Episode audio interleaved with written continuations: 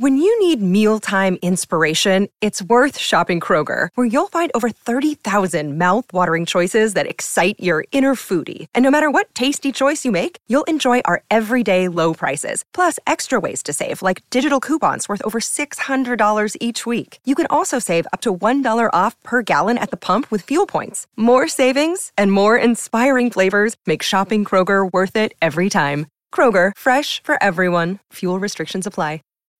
When you need mealtime inspiration, it's worth shopping Kroger, where you'll find over 30,000 mouthwatering choices that excite your inner foodie. And no matter what tasty choice you make, you'll enjoy our everyday low prices, plus extra ways to save, like digital coupons worth over $600 each week. You can also save up to $1 off per gallon at the pump with fuel points. More savings and more inspiring flavors make shopping Kroger worth it every time. Kroger, fresh for everyone. Fuel restrictions apply.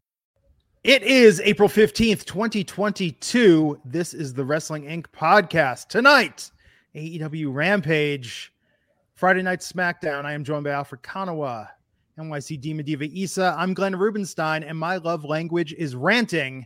Welcome to the Wrestling Inc. podcast. Tonight, Rampage on before SmackDown. This bizarro it should, be, it should become a thing. It should become a thing. I enjoyed it more. The introduction yeah, of the opposites. Yes. Alfred, what'd you think? Of Rampage or of the just yeah, just shows? the format, the format going one than the other this time. I, I had no problem with it. It's weird because it's very early here on the West Coast, but I'm a fan of getting out of this. As much as I love doing podcasts with you, it's better to do them early so that you know we can get out and have uh, more time to go out in these streets and I, I, like it. I'm all for the four o'clock Rampage, five o'clock SmackDown. Um, we'll see. You know, I, I don't think the viewership is going to be all that good, particularly because a lot of people here in LA on the West Coast are working at four o'clock. Uh, but um, we'll see what happens in terms of how this is going to affect them. Um, you know, it puts SmackDown at a huge disadvantage to go after Rampage, especially and, after that main event, which we'll get yes. to. But I, I enjoyed that match. Yeah, let me make the comparison, uh, Isa Alfred. I'm sure both of you have been this this way in other people's lives before, where you know uh, maybe they'll have a date and maybe the date's so so, and then come uh, oh I don't know, let's say nine o'clock Eastern time, you get the text, you know, and they're like, hey, date was just okay. You mind if I come by for a little bit? You know, and that's that's really the main event of their evening, seeing one of you after they had the disappointing date. Imagine if they saw you at at uh 7 p.m. Eastern. Like, why even go on the date after? Why even go after the date after time in the waiting room in the nasty nest? Why even, why even go on date date ever? Why just go home, read a book, and fall asleep? Yeah, is I mean, Applebee's even open that early? it is. I can confirm that Applebee's is open that early. I believe it okay, opens good. at 1 p.m. so yeah, we we kind of had you know, SmackDown was the refractory period tonight. Yeah, very much so. I mean, WWE seems like they're very much in a whole refractory period for the whole roster after WrestleMania. They're just kind of trying to get past WrestleMania backlash, and then they're going to start doing things with their top stars. But yeah, very uh, forgettable episode of SmackDown. That that should be our after after show podcast, the refractory period with Alfie yeah. and Glenn. I like that. I like that. yeah. We will do it while reflect. smoking cigarettes. We're just laying down. Yeah. So I go, Woo, that was a good podcast. yeah, and be like, you know, I'm not even sure why I'm into the things that I'm into, but you know, I I I make it work. You know. uh yeah but tonight it was so it was a very different rhythm very very different rhythm uh starting off with the rampage uh we're gonna get into it we're gonna talk about everything but alfred first what's going on in the news Oh, everything is going on in the news. Stop me if you've heard this before. 20, Tony Twitter Fingers is running wild all over Twitter, ladies and gentlemen. My favorite character in all of Twitter. You keep this up, Tony. He is getting messy on Twitter now. As we know, they had the debut of Satnam Singh at the end of hmm. AEW Dynamite. Not a lot of people like that. We were talking about that, me and Justin LaBar on the AEW podcast this past Wednesday. A lot of people upset in our chat uh, and rightfully so. It really was um, something that was kind of botched in terms of turning off the lights, getting people's expectations up. Tony Khan admitted this much on Busted Open Radio, saying that maybe you know he could have handled it better. But then the fun began when he went on to Twitter and became our favorite character, Tony Twitter Fingers, for the second week in a row. Tony was involved in a Twitter controversy. He seems to turn was... into this on Fridays. You know, it's always yes. on Fridays. This is the best wrestling show on Friday nights. It's better than SmackDown, better than Rampage. Tony Khan versus Twitter is the best wrestling show on Friday nights. And he went after all these fans, some of whom have like 100 followers. In fact, one of the fans had 105 followers, 106 now because I'm following the guy, uh, at DJ Danny Duckett. Give him a follow. And uh, Tony Khan insisted that he gets ratioed.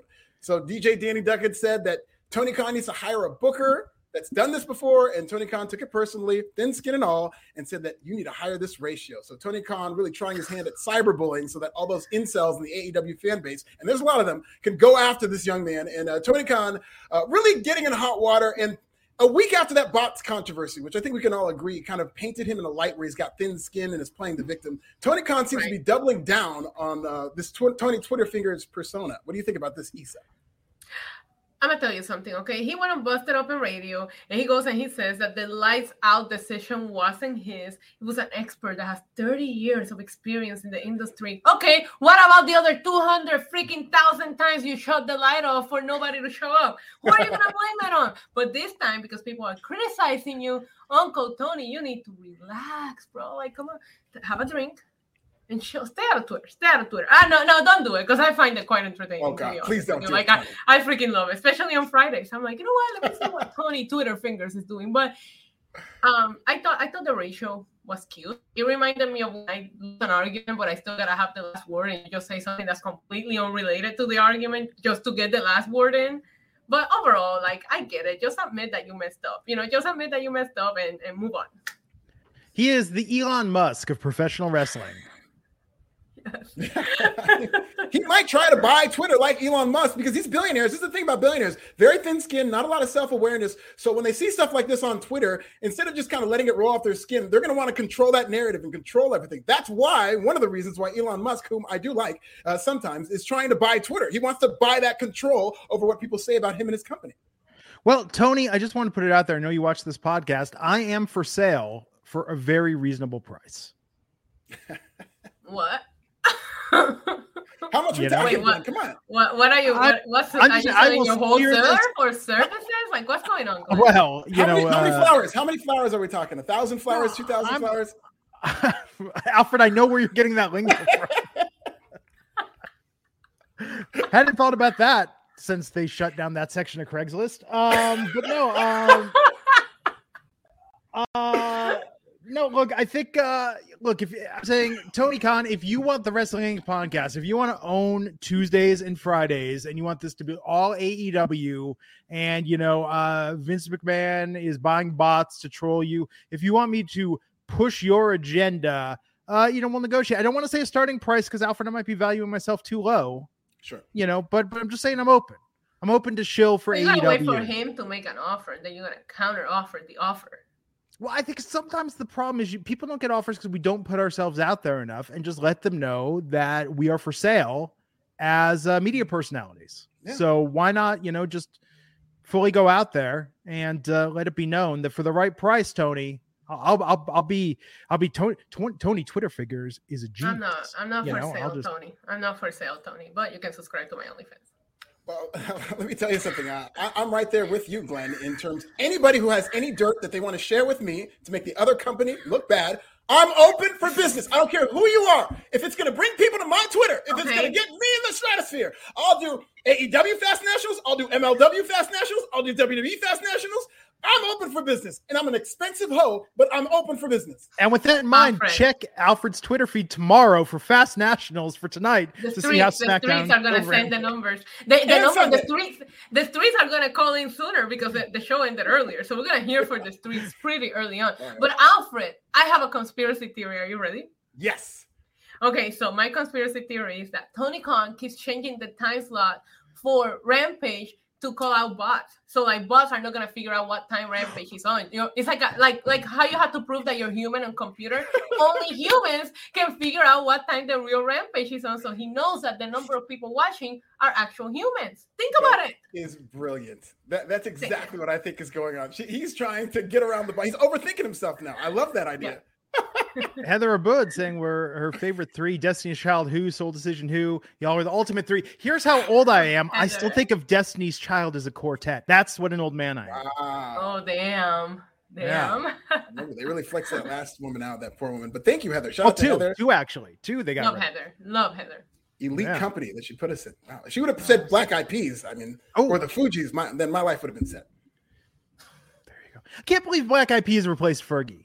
Where was the outrage over that? Yeah. I feel like as a nation, we really should have flexed our voice. But you know, realize that Fergie had replaced someone too when she came in. So, Had you, wait, was Yeah. there their singer before Fergie? oh, there was a singer before Fergie, and Fergie replaced her. So, I remember before they had. a You gotta go down that YouTube rabbit hole, buddy. Well, I remember originally when Will I Am uh, did a guest. Tra- I mean, Will, Will I Am was on Ruthless Records. He did a great guest verse on Blood of Abraham. Uh, a Jewish hip hop group signed to Ruthless Records. Great collab with Young Will I Am and Easy E and Blood of Abraham. And then I remember seeing them live without a female uh, vocalist on their first album. But then I that just must remember have been when they were transitioning. That must have been. I'm gonna send you the documentary. It was, I think it was complex. Somebody did one in, in on Really? YouTube. It was really good. Yeah.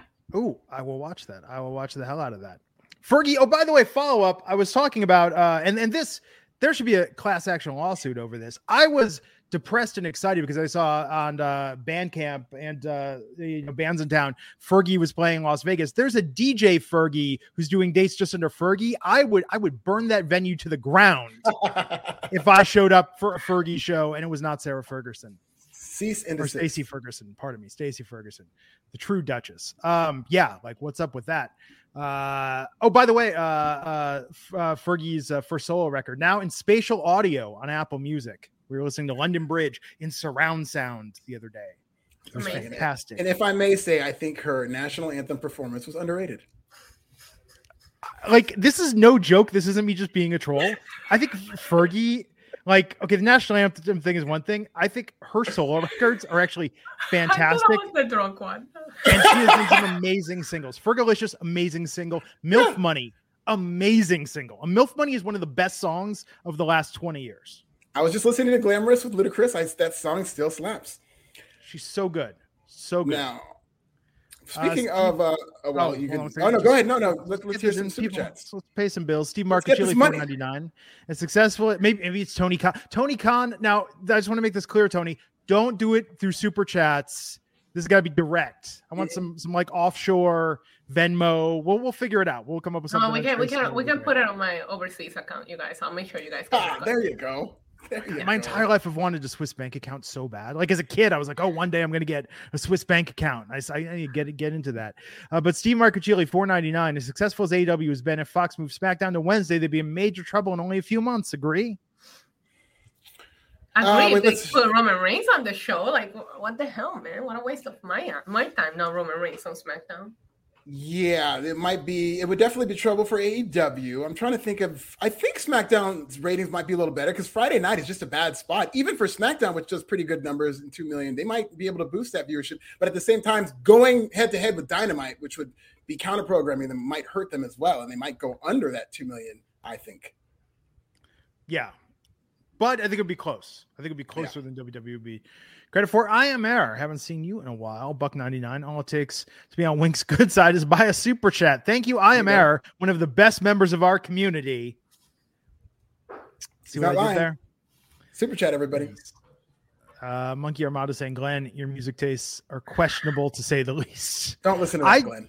I like a variety. I like a lot of really good music, and I like a lot of music that is flamboyant and just does its own thing, man. You know, expression. What else we got? What else we got? Well, we were talking about changing members in the Black Eyed Peas and Destiny's Child. Let's talk about changing names. As backstage, there's now an edict to change all these names. Where, of course, we've seen Walter become Gunther. We've seen Ludwig Kaiser after he was Marcel Bartel. We've seen Theory after he was Austin Theory. The only exceptions being Cody Rhodes and Gable Steveson, who are going to be able to market themselves based on being big stars outside of WWE. So now the edict, we're going right back to everybody getting fake names. Uh, nobody's going to get to user names for the indies. What this tells me is that the reality era, which I think has been over for years now, we all know, but it's officially dead to where WWE is completely moving away from this era of bringing in indie guys. Uh, and you know, trying to get them over and more or less building NIL talent, building everything from the ground up.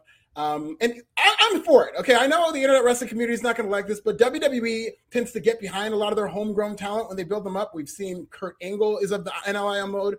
Uh, Bianca Belair is the same thing, and she's become a big star. Brock Lesnar. So maybe they'll be able to build another star in that mode by uh, creating them from the NIL. But uh, another edict is that no more real names, and they're going to be changing a lot of names. Isa. Yeah, I don't get surprised by this anymore. I feel like WWE doesn't own the name, they're just gonna try to change it unless it's somebody that's already so established that they can't really pull that, you know, that move on them. They want to have the rights to these names and, and whatever they create under this character. So it's a business decision at the end of the day. Yeah. And uh, you know, it uh helps put them at a slight disadvantage when they end up going over to AEW or Impact. They have to come up with something a little different. Mm-hmm. Yes. And apparently Austin Theory's name was changed to Theory, not because of Steve Austin, but because his real name is Austin, Austin White. And so they didn't want him using his real name. So now he's just Theory, which I really don't know if that's a good name, but yeah, you know, I'm sure we'll get used to it if it gets over. No, we won't. Let's talk about this money. Final news story we're going to talk about dollar amounts for WWE executives per the SEC filings that were released. WWE Chairman CEO Vince McMahon makes $2 million in terms of his WWE salary, Nick Khan, $1.2 million. Uh, Executive Vice President of Global Talent and Strategy Development, that's Triple H, as well as Stephanie McMahon. Both of them make 730000 each. And then Frank Riddick, who is the chief financial and administrative officer, makes $850,000. Now, of course, this is just for WWE salaries. I know Vince McMahon is a billionaire. He's got stock options and whatnot. It's not including any of that stuff. So these are just his salaries. Any reaction to that, Glenn? Lower than I thought it would be. Yeah. Yeah, it's about where I think it usually is. I think it might be a little lower for Vince, but and with inflation and taxes, it's like they owe the government. You know, they're in the hole. They're in the red. Yeah. Yeah, yeah this poor millionaire. Yeah, He's just a millionaire. Yeah, he's just a millionaire, but this is why we to go. We work on us, so let him make a humble salary. You know. This is why we can't raise taxes on the ultra rich because when we get there, you know, we're gonna we don't want to feel that pain. Absolutely. And if any of them would like to send in super chats, more than happy. And they're tax deductible. Oh, oh I forgot one. I'm sorry. Uh, Alfred Konuwa, who is uh, chief reporter of Fast Nationals, gets uh, two hundred fifty thousand dollars from WWE. So a lot of money being wow. At least they're paying you more than Tony Khan is only paying two hundred thousand to Bryan Alvarez. So at oh, least geez. you're fifty thousand dollars ahead. Oh, he's getting screwed. Hit, hit me up. I'll, I'll, introduce you to my agent, Bryan Alvarez. We'll get paid together. it's just insane because when you look at the real compensation, like that's just a drop in the bucket compared to stock bonuses, performance goal. Like I mean, yeah, they're making money hand over fist. Oh, that sure. that's just the W. Yeah, that's just the W two wages. No, absolutely. Yeah, this is just like as probably a little to make their taxes look good, and you know, some like uh, Roger Goodell of the NFL. Is, there's been years where he paid himself a one dollar salary, but like that's not what he really lives off of. There's other ways that he makes money. Yeah, and there's always um, other ways to make money. Oh yeah. Ah, uh, okay. How do you, how do you, how are the other ways? You figure it out. You just figure out what your talents are and, and how to monet, how to capitalize off of that. You know, there's always other ways to make money. Right. I was talking about this with someone. I'm I'm not one of these people that's like, oh, entrepreneurs are born, but I do think most people I know that are really successful in business like started at a really young age. I mean, I was bringing soda and candy bars to school to sell to my classmates in grade school because I was looking for some sort of hustle for like something. Going. I used to sell. I used to sell homeworks in school, and I had different levels. Like, do you just want to pass the class? That's the cheapest level. Do you want to get an A? That's going to cost you more, but it's a well done homework. And none of them said the same thing, so the teachers would never know that they were duplicated. I was making bank. Mm, see, she's a hustler. You've got all these. We got to do a podcast on all of Issa's hustles because I remember you were telling us the story about uh, uh, WrestleMania Access, where you get the kid in there to get to the front of the line. I'm like, Wait, what? I don't remember that story. Oh, and then at the at the Super Bowl in Indianapolis, I made money teaching people how to do the salsa dance because that's when Victor Cruz was super big. So I stood I, I stood bar and started teaching people how to salsa. Which worked out because he scored a freaking touchdown at that Super Bowl and there was some salsa dancing. So yeah, you know, always figure out. There's always a way to make money, babes. Always. Issa gets it, man. It's true. Okay, so speaking of money, Alfred, we got a sponsor tonight. Yes, we do have a sponsor, a good friend, Conrad Thompson. Uh, and First Family Mortgage is our sponsor tonight. Wrestling Inc. is helping make home ownership easy by partnering with Conrad and First Family Mortgage. If you're ready for your next home, hurry on over to savewithwinc.com right now. Stop throwing your money away on rent. You can own a home with as little as no money down. Get into your next house with savewithwinc.com. Here are some more details from the GOAT, Tony Schiavone. We'll see you back in 30 seconds. Hello, wrestling fans. Tony Schiavone here for my good friends at First Family Mortgage and WrestlingInc.com. Maybe it's time to buy a house. Buying my house was one of the best decisions of my life. I want to tell you, I want that for you and your family. It's a competitive market right now when it comes to buying a house. I suggest you lean on the advice of an expert. Complete the fast and easy form, and a member of Conrad's team will be in touch very soon. Yes, go to Save with Winc. That's W I N C, savewithwinc.com to learn more. We thank them for sponsoring the wrestling. When Tony says, I want you to like, I believe it. Like, it feels so Yeah. genuine. I feel like he's talking to me too. I want to. I want to buy a house just for Tony Schiavone so that I- I don't disappoint him. Not in New York City, maybe in Puerto Rico, he can help me out. In Puerto Rico, no income tax. So, Yeah. you know, yeah. Mm. Oh, if only I could deal with the weather, we would have moved there. The weather is beautiful. What are you saying? Okay, I was there in November, and it was, I mean, that was more humid than Florida in August. Puerto Rico, what you're talking- I don't know late what you're talking November. Very humid. Weather is gorgeous. Oh, It's hot and wet. No. Uh, which, yeah. That depends on what. uh, That depends on what kind of areas you got into.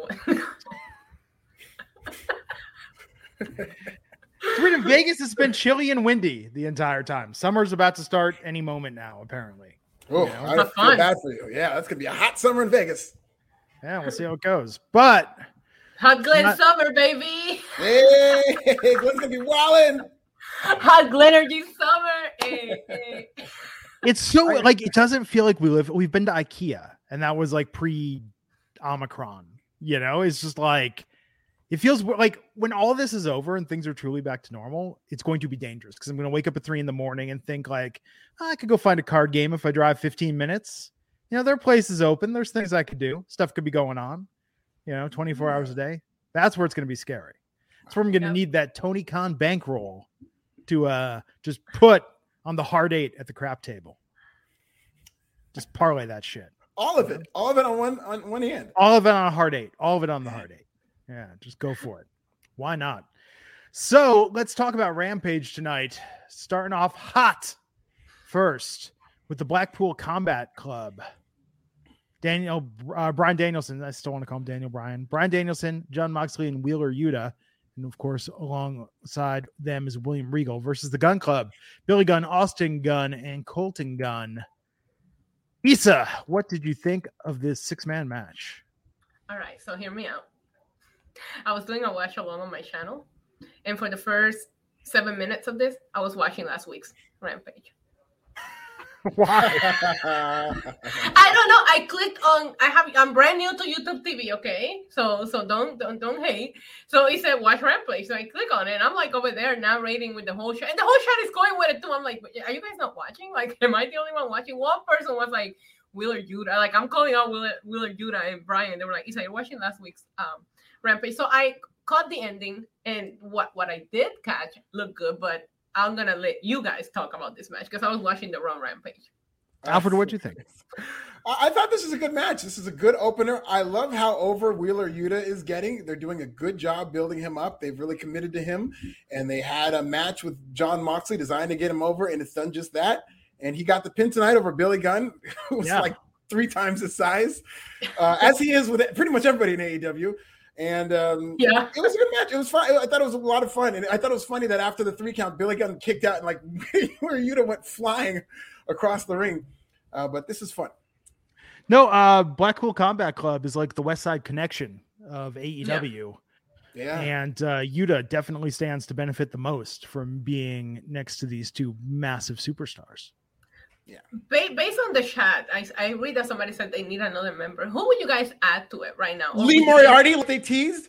I remember when they said Lee Moriarty. He didn't even let me finish. Daniel Garcia, and they said Wheeler Yuta. So Daniel Garcia went off with Chris Jericho and them, and he's doing great. Wheeler Yuta is with the Blackpool Combat Club. He's doing great. Where the hell is Lee Moriarty? He's not catering.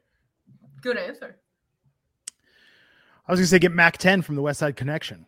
There you go. Let's just bring this full circle. Dub C. Maybe Dub C can come up. Man, West Coast Connection was so over. Remember how over they were Yeah. for like six months? Yeah. They're still pretty over. They, they'll, they'll never. They'll always have a place in hip hop's heart. They true, but I'm saying for like one group for one album, like ama- I mean, like the firm didn't make that kind of impact for Right, like a one, one album deal. You know, they were they were like the power station from the '80s, but with hip hop. And I'm sorry, Uh, Issa, I, I did cut you off. You know, I did kind of jump in there with uh, Lee No, I thought it was more to- hilarious that you've been thinking about this. Like, I, I appreciate that. Just haven't seen Lee Moriarty. He's the odd man out. What a surprise in AEW. this was a hot match to open the show. You know what's what's amazing about this though? By this is what AEW does better. By doing these trios as factions and giving them names and identities and making it feel like a real meaningful team up. This is how you make a six man tag meaningful. Whereas with WWE, it's always just like a tag team, the, the odd guy out, and it feels like it means nothing. Right, and they even call it trios. And I, I feel like there is a distinction. I feel like WWE just says six man tag because it's just whatever. We're just going to take these six men and do this. Trios kind of signifies that these are actual teams that fight together in threes. And you know, a lot of people have said this, and a lot of people are clamoring for it. But I really do think that AEW should have trios championships. The only thing is that just between ROH and AEW and AAA and all these belts flying around, it just doesn't seem like belts really mean anything in AEW if everybody's got a belt.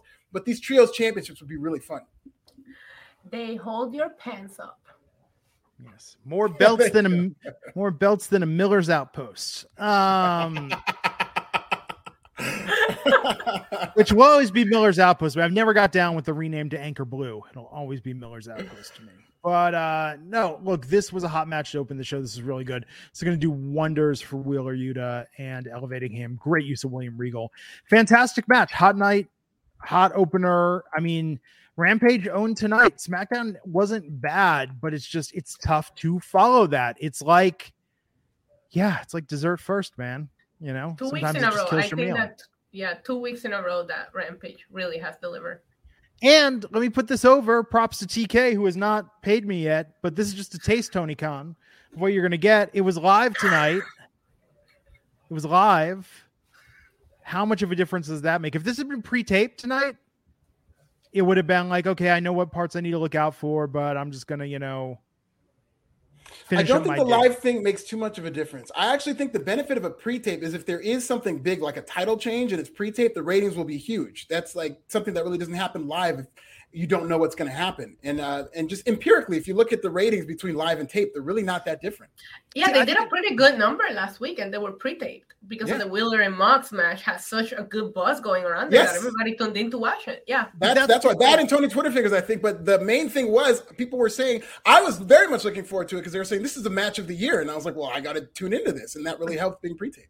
That's the exception, not the rule. How many weeks are there where we hear the buzz before and it's like, okay, there's one good match to look out for, but aside from that, like this was just basically Right. a bunch of But- dark matches after Dynamite. but I personally think both weeks I, I didn't mind watching the entire show to get to the match. You know what I mean? Because mm-hmm. I, I thought it, it. I mean, there's only one thing that I would have taken out of today's Rampage, and we'll get into it. But outside of that, I thought it was very enjoyable. It was good. Brian Barry and very very hot opening the show. Brian Barry, four ninety nine. I wonder what Gangrel thought of last week's new Brood. That shit was that way out in left field. Is he talking about Edge's stable? I believe Yeah, he's so. talking about uh, the the AJ Styles and Priest match with Priest taking the knee and, and the lights going on and him disappearing. What do you Look, think he about that? didn't disappear. Like they just like the match just ended, and then we come back from commercial and nobody talks about it. Yeah. Like, did we imagine that? Like, what just happened? Look- I hate to use the words that I'm about to use, but because Edge is involved, I am going to let it play out, my friend. Hey. Look, if you're doing a vampire or Lost Boys thing and Damian Priest is involved, he better be the guy on the boardwalk playing the saxophone, yelling, I still believe. Like, don't miss out on this opportunity. I, I'm liking it less. And I was really, I, I really did like the Edge new character the first couple of weeks when he's kind of developing it. Ever since, you know, nothing against Damian Priest either. I just feel like he's kind of miscast in this. And uh, it just seems very off so far. They really because Edge just seemed to become evil and darker. They never alluded to it being like supernatural until this Monday. Outside of that, it was just like Edge is is going to a darker place, and Damian Priest is choosing to follow because he believed mm-hmm. what Edge had to say when he turned into this character. But now it got supernatural, and that's why I said I gotta let it play out because we haven't really seen a lot of that. I like the promo that the two of them cut on the on the Raw after Mania, but it was never alluded that it was going to get supernatural. So that's where it, it felt a little bit weird for me on Monday why doesn't Edge just say that I've always been a vampire? I've had you all fooled. You knew who I was. I've tried to live and walk among you. Oh my you. god, do you think that he turned Damian Priest? Yes, like, that's I the idea. That segment. I want to see that segment. Like, give me wow. that instead of that match. Yeah, be some solid and stuff. How do I get? Like, you think they went to a cemetery and just drank each other's blood? Like, oh my god. we need to know, right? We need to know how this all happened. They probably um, played that that game, that vampire game. You know what I'm talking about? No, like, this is like, a vampire game. Okay. yes, there is a vampire. There's a whole freaking like murder that happened because these people started believing they were playing the game and they started believing that they were real vampires. They really would go to cemetery, drink each other bloods, and then they went on a killing spree, thinking they oh, were vampires. God. Why do I always make it so dark? Way to bring it down, Issa. Maybe well, they're playing the game. That's all. Yeah, if you believe hard enough in anything, like you can convince yourself. There is like stories of people drinking O'Doul's thinking there was alcohol in it, and they so wanted to get drunk that they got hammered off of O'Doul's. Okay, well, first off, there is a little alcohol in O'Doul's. It's not like, completely alcohol. You know, come on. No, I'm a lightweight. I can I can actually get a buzz off drinking like three O'Doul's. What? What? There's like zero zero one percent. No, dude, I'm dead serious about this, and it works. If I take a breathalyzer test, it happens to one cocktail. Like I am, I'm done for the night. I've got more. I've got more Scottish in my blood than there is alcohol in O'Doul's. Yeah, Glenn, I'm gonna bring you on one of my streams because I do like a shot for certain things. I want to see how drunk you end up after like 10 minutes in my in my yes. I'm a lightweight when it comes to this stuff. It's we really got, we got we're drinking O'Doul's next uh next podcast. We're drinking O'Doul's. Yo. Let's get, get some O'Doul. I, I, do I do enjoy it. O'Doul's is the best of the non-alcoholic yeah. beer in my mind. Uh, it's kind of like a little bit of like a beer soda. Like it's very smooth though. I do sober October every year, and I do parched March where I don't drink for the month. And I, if I, you know, feel like having a drink and just kicking back, I'll drink an O'Doul's. Yeah, there you go. So let's talk about the Butcher versus Barrett Brown. And if you got up to get a beer during this match, you missed the entire thing. Speaking of the one thing that I would take away from Rampage. You know they did this match to make um, the butcher look somewhat strong before Wardlow just ends his life next week. So I, I, I, I, this doesn't make me believe anymore that he's beating Wardlow. So why put it in the show? Yeah. Very quick. I mean, they did need to do something with the butcher after just bringing him. Yeah, have Wardlow kill him. have Wardlow kill him. You're gonna do something yeah. with him. Have Wardlow kill him. That's yeah, and, and I just meant do something after they rolled him out. They needed to at least make him look convincing because it's just so random that they just brought him back, and it's like MJF is like, "Oh, I'll show you. I'll bring this guy who hasn't won a match in a couple of months." So, so he had a power bomb. That was cute. If the butcher yeah. is done with the blade and the bunny, who would you have on the AEW roster to become the baker and the candlestick maker to pair with the butcher now going forward? Mm, that's a good. That would be a good trios. The butcher, the baker, and the candlestick, candlestick maker. maker. Yeah, that'd be a great trio. we just gotta figure. You know what? Lee Moriarty can be a candlestick maker. If we just get, can we get something for Lee Moriarty? Can we? Can he hold the candle on television? Can we do something? I will make Britt Baker the baker just because of the last name. Ah! oh my god! There we go. That's awesome. Meant to be. Meant to be. Meant to be go from a dentist to a baker. That, that's her new gimmick now that she lost the title. Brian Barry, four ninety nine, saying I'm just waiting for Edge to cut a promo in a casket. Listen, Safe bet. Safe in bet. a cemetery. They gotta be on a cemetery.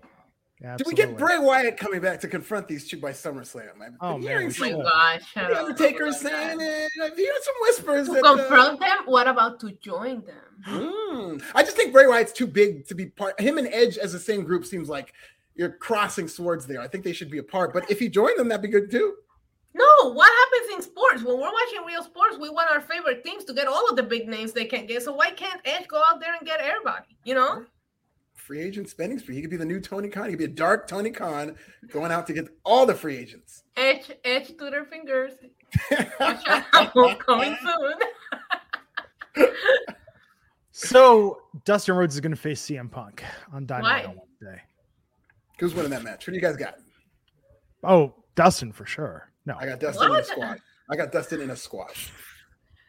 I'm gonna go with CM Punk. Because It's- you know what?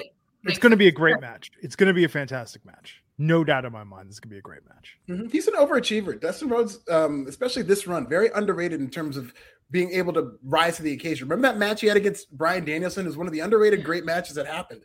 It was on a Saturday night. Nobody was watching, but it was a great match. There has been a lot of Dustin Rhodes matches that I have enjoyed, and I still think Cody's best match in his run in AEW was the one against him. Definitely. I mean, that was actually I think I think ultimately that's what hurt Cody was that he had such an amazing match there, and it just kind of slow descent from there. I don't know what Um, hurt Cody lighting himself on fire, like literally hurt him. I'm telling you, you can trace this back. The neck tattoo was was the point in the graph where it all starts to go down. I think he You jumped know? the shark with the neck tattoo. Interesting. That could have. I'm telling you, you know, do, do somebody get a data scientist out there, make this happen. Yeah. Uh, you know, let's let's map this, let's figure it out. Uh, Owen Hart Foundation Women's Tournament qualifying match: Ruby Soho versus Robyn Renegade. Ruby so exciting, finally. Yeah. Yes, and we got some twin magic with Charlette Renegade switching places. Very interesting that they're doing this. I'm glad to see Ruby Soho back after I believe is 115 days. I mean, she Yeah. I think was a prize acquisition, and that's the good thing about this women's tournament is now we're going to get more focus on the women's division. And uh, much like that TBS tournament, I feel like this is top heavy. This is another tournament where I could see multiple people, more than two people, winning this tournament. Whether it's Toni Storm, Ruby Soho, Britt Baker. Um, you know, maybe Red Velvet gets in there and wins it for the baddie section, but uh, this is going to be a good tournament. Yeah, uh, does this count as one victory or two for Ruby Soho since she beat like you know the twins? Also, do we point. think that the expert, the 30 year experience expert, booked the twin magic, or was that Tony Khan? Mm. Is he gonna wait to see how the fans react and then tell us who booked it? Who's Tony going to Uh, blame for this one? Tony The just Bella texted twins. me, and uh, I'm just gonna say that anything bad that happens on Rampage tonight or in AEW in general is the result of the 30 year expert. Anything that you loved, Tony Khan's doing. Oh, perfect. So I hope he blames this on two people who gave him advice who have a history on reality TV, particularly Total Divas. This was I mean, fine. I mean, Brie Bella has to be hanging out backstage, right? Does Because she? her husband, her husband works there. Well, I, I don't. She- Oh, She's I- I mean- she does not. They actually posted a video not too long ago of like Brie going, like little birdie going around interviewing people and like hanging out backstage. So Look- Brie Bella booked this. Brie Bella booked it. Telling you right now. Uh, Look, if you've got twins, identical twins, like you need to do this. This is Is that is, is that like is that like legal? Like is it legal in some countries? Like is that the law? you have maybe, do maybe not if you're like impersonating like yourself to someone they're married to. Maybe that's like against the law, but I think for a match like this is, you know, the, the- I, I don't Yeah. think the laws cover this, Issa. I think you know, show me, show me in the in the the the I, Texas. I want to see the book. independent study, Glenn. The independent study that says that if you have twins in wrestling, you have to do twin magic. Show me where in Texas, Governor Greg Abbott tomorrow will sign into law and say in a wrestling match, twins cannot switch places. Oh my Yeah, god, that that'd is be legal. amazing. it is illegal in wrestling. I mean, forget the law of the land. Within wrestling, it is illegal, but it is something that what's old is new again, and it's always going to kind of get over. And here's the thing that made it work, I think, even better is I didn't even know that uh, Robyn Renegade had a twin sister, and um, so it was even more of a surprise. Yeah, I can't wait for Elias and Ezekiel to start doing this. Yes, twin magic. That'd be funny. And then he comes into the ring, and he's like, his clothes are like halfway on. trying to get clothes on. No, no, no. They only like when they do the twin magic, it has to be shots from the back because you know one doesn't have a beard and the other one has the beard, so Yeah. you can't really see them. Like you know, it's gonna be amazing. So I'm gonna call this right now. This Elias thing, yeah, it's gonna run its course. I think it's gonna be at one point it's gonna get very hot. People are gonna think it's very funny. I think they're onto something with this, and Kevin Owens is I'm gonna make this work. I'm loving that storyline overall. Yeah. I, I actually, I, I think Kevin Owens helps it, and, and the way Kevin Owens is acting, like, why are you all crazy? Like, I think Kevin Owens added a lot. I don't know if it would have take off with, they would have just had Ezekiel come out and not had that interaction with Kevin Owens. Yeah. What if we find out that Ezekiel is in fact a different person? Like Elias that did would be- time. Twin brother. that would be the best payoff possible for this. You story. know somebody like now that the storyline is taken off, somebody has to be like booking if- eh, like lookalikes so so that they can like really make it happen. Like you have to like start freaking. Oh, you Alfred, you live in that area. Start looking at the like the casting, calls and see if somebody's looking for it. Like I'm Yes. telling you, they gotta be casting for it. They have to. Hundred percent. I'll, I'll take a look at it. I've often thought if I ever ran into someone I didn't want to run into, that a viable tool would be to lie and pretend I wasn't me and maybe pretend I was my twin brother. I'm not sure I could get away with that though. I th- I think it- well if we can get Joe Gacy out here, we.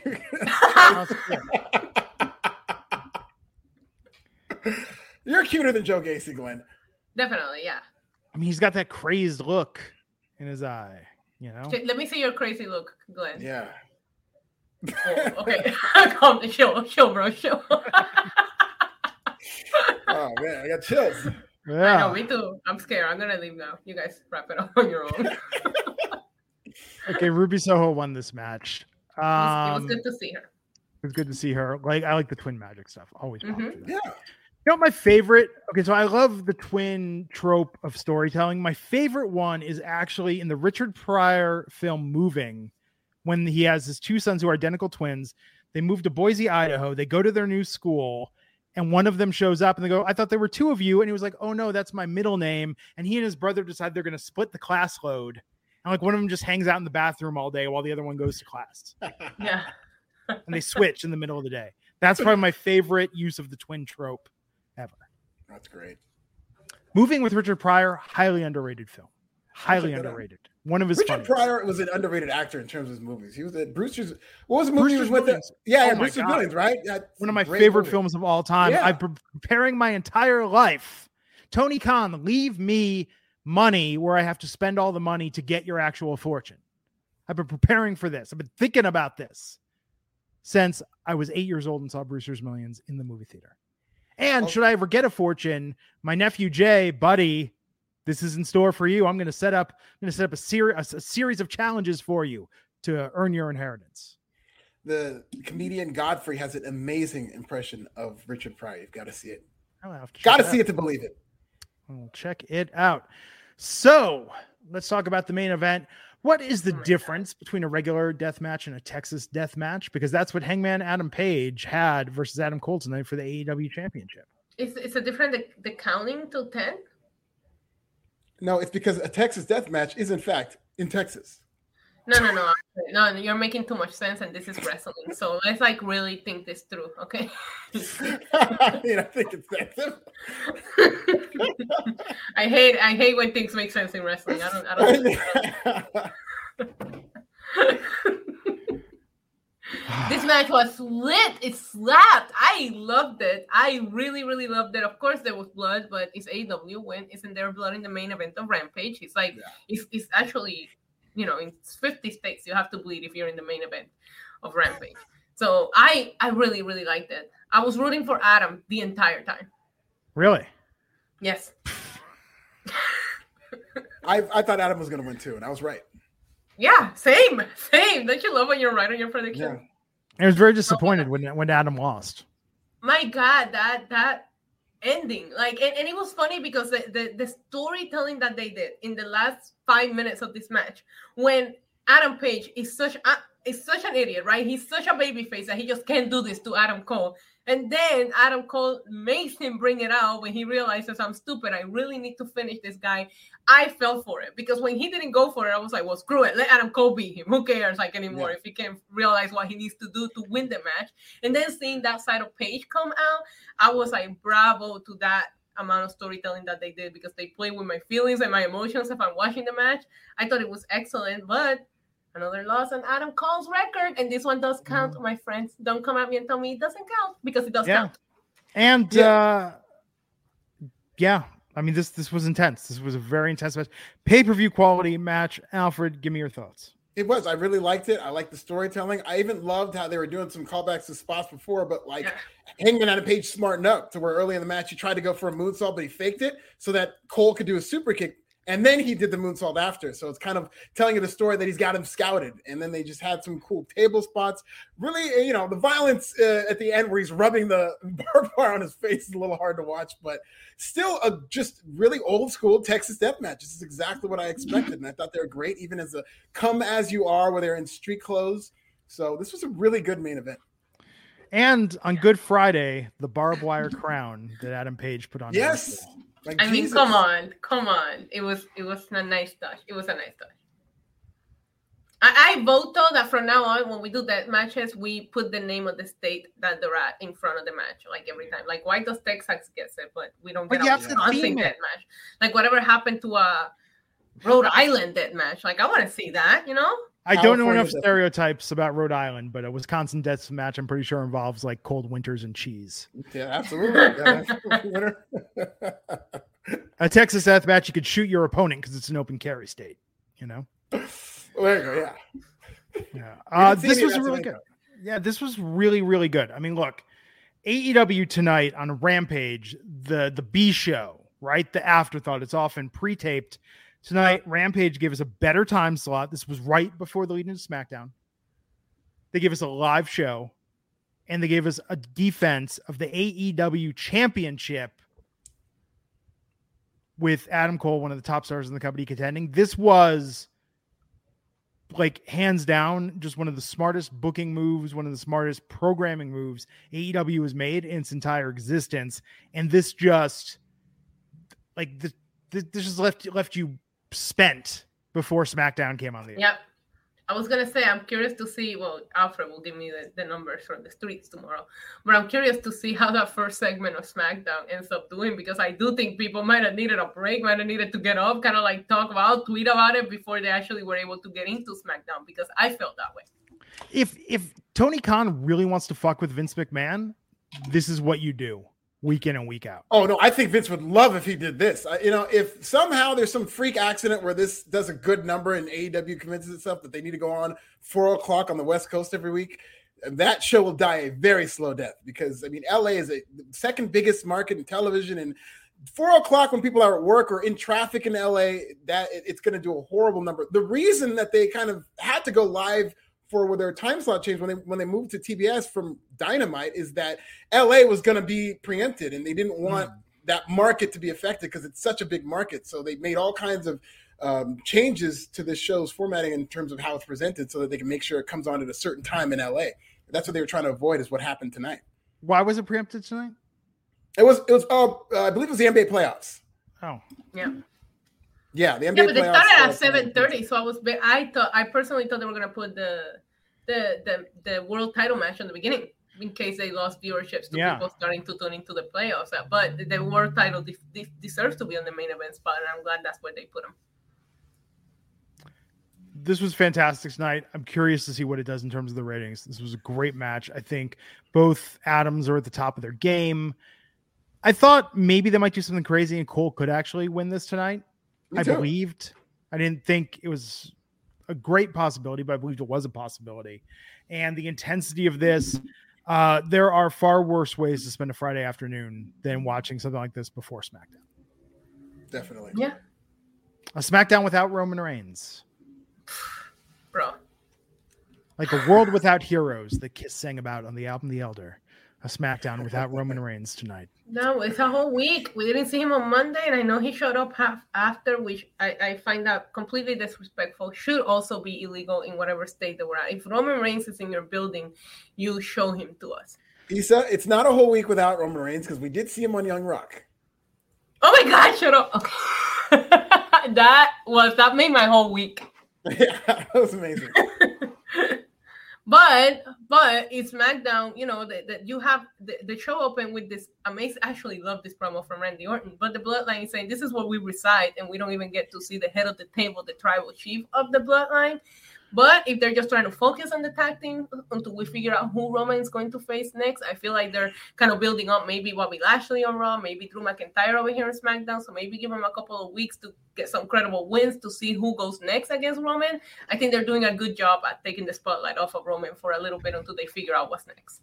But they got no one for Roman. There's nothing for Roman that is I volunteer. I'm right here, so I mean, you know, that's a believable challenge for Roman. Yeah, I mean, when they got the pieces in place, they could do Drew McIntyre, they could do Bobby Lashley, which I think they will down the line. They could even do Seth Rollins, who did beat Roman Reigns by DQ and never got his yeah, rematch. and Shinsuke, and Shinsuke Yes. came out last week, so I think there is a couple of people. But for now, until they establish that next feud, let's focus on the Usos and and RK Bro. So let's talk about that tonight. Uh, we had Randy Orton, Matt Riddle out there tonight, warming up the crowd. Confrontation with the Usos. Still in limbo. Are they going to get this unified championship at Backlash? That was confirmed tonight. But tonight they set up that there was going to be a main event, a one on one that we were going to see tonight. And, uh, you know, because we saw that tonight with Riddle versus Jimmy Uso, that definitely means we're going to be getting Randy Orton versus Jey Uso either on Raw or SmackDown next week. Like they're gonna they're gonna drag this out, but this is now the de facto biggest feud in all of WWE. I expect this to main event WrestleMania Backlash. I mean, if, Yeah. even if Roman Reigns does face Shinsuke Nakamura, I mean, I expect this match to main event. It's a big match. It, you got a lot of big stars in the match. They're going to unify these titles. I expect this to be the main event.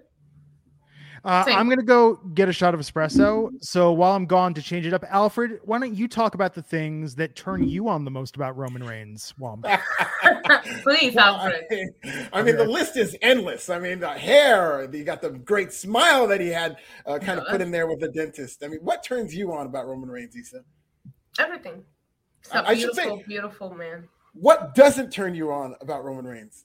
No, no, he's absolute perfection. I, I actually really just like the character that he's playing. I think that there's something about a character that backs up what they're talking that I find, you know, amusing. Like I personally like winners. Like why would I become invested in somebody that loses all the time? You know, I'm a Yankees fan. We're trained this way. Our brain is trained to you need to like person people that win. He wins all the time. Why wouldn't you like like winning is fun? Some fans should try supporting winners and see how good it feels every once in a while, you know? As a Green Bay Packers fan and uh, rooting for the your defending champion Milwaukee Bucks, they go on their spree to defend that championship this year. They're going to the playoffs against those pesky Bulls. Bulls are going to be tough, but the Milwaukee Bucks are going to defend. So I too love winners, Issa, especially when the Bucks repeat. Now we're talking about winners. What about losers? Okay, we have to consider that all things, good things, come to an end. When do you see this Roman Reigns title? Never. never, ever. Never. I want Do you think he goes all the way? it. Do you think he goes all the way to the next WrestleMania uh, with the title? Listen, I, I'm trying. I was trying to be realistic, but you're gonna tell me that this young rock tease and what was exactly said doesn't make you think, oh my god, they really are going to try to do this. Like every once in a while, I know I fantasy book something, but when they start messing with you and playing these kind of games, it's just like I wasn't sitting here thinking it's gonna be The Rock. I personally think that's one of the very last money matches that WWE has left in their back pocket to pull out and, and sell some tickets. So if this match is really a possibility, yes, I see him going all the way to WrestleMania with the titles and maybe even past it because I want him to beat The Rock. Hmm. I was thinking about that. I wonder when they shot that. I wonder if that was even shot well enough in advance of this WrestleMania. They thought, I mean, it's an evergreen reference. No, it, it was, even it was shot recently. Well, no, I don't know when it was shot, but you- when you see the stats that they put for Roman Yeah. Reigns, Yeah. I mean the WWE title was was edited. But that's so, in that's in post though. Post, yeah, it's editing. It's they could have put anything there. right, but regardless, they acknowledge me. It, it, I mean, it, it was from this run, from this recent run. That's when it was, you know, Hmm. shot. Uh, Starbucks canned uh, cold brew. This uh, tastes terrible, by the way. Um, we've had this. My wife had this uh, from her last uh, drive back to Northern California, and we had a couple cans left. And I was like, "Oh, when I absolutely need some caffeine, this is what I will reach for." And this is awful. This is like the ones that I was telling you before we went off the air are not that bad. That one is bad. The, just the little tiny espresso ones, which is like two shots of espresso with a little bit of cream, are much better than those. This tastes like reused coffee grounds that I've used to make coffee in a coffee Yeah. can that I emptied some cigarette butts out of. Damn. And then You the uh, twice brewed coffee. Like this just tastes like like failure in a can. This is really bad. I'm not gonna drink the whole thing because I'm gonna be up all night. I'm gonna stay up late tonight playing some Fortnite, but uh failure in a can. What Yeah. a description. this is really bad. And I could hang with mediocre. I mean, we all grew up on mediocre co- coffee. Well, I did. My generation grew Uh, up before. I grew up in was- Puerto Rico. We had Okay, well, coffee. let me tell you, Thank pre Starbucks in the early to mid '90s, coffee was the thing you got at the truck stop, at the diner, the thing that like your your grandma made with Folgers. Like that was the American coffee experience, unless you were out at a fine eatery getting your espresso drinks, you know, after an, an expensive meal. Uh, and so I grew up drinking mediocre coffee, and this is actually worse than that. This is absolutely terrible. Wow. I just didn't have the time to make a quick Nespresso because I want to get back here because I figured Alfred might not have a huge list about his turn ons from Roman Reigns. no, it, it ended pretty quickly, but I did have a couple of things. Oh, there you go. I, I just like how he just is always glistening. He just always looks sort of just has this presence. He sparkles and shines. Um. Uh, so let's talk about promos themselves. I thought tonight with Orton, this was good. With Riddle, this is good. What confidence they are giving them with the Usos that these are the guys that WWE is essentially going to let carry the show between now and Backlash. Like I don't even know what Roman's going to do. I think almost having Roman on TV is is uh, going to be challenging because what do you have him say? He's going to be uh remember like in the too legit to quit video where James Brown is telling Hammer like go steal Michael Jackson's glove. That's basically the Roman Reigns role of saying, you know, don't you come back here until you've unified those titles. yeah, yeah. Did Hammer ever steal Michael Jackson's glove? I feel like that was a big plot point. I heard that was a, like a rumor, but um, you just kind of made me remember some things real quick. My favorite, uh, there's you know, Get On Up, the movie about James Brown. Yes. Uh, my favorite part of that movie is the beginning where James Brown, they start the movie with James Brown with a shotgun in a record studio, which really did happen. He's holding them at gunpoint, and a woman is on the ground, and he goes up to the woman and he goes, Come on, get up, get on up. when he's holding her at gunpoint, he says the title of the movie. I thought that was great.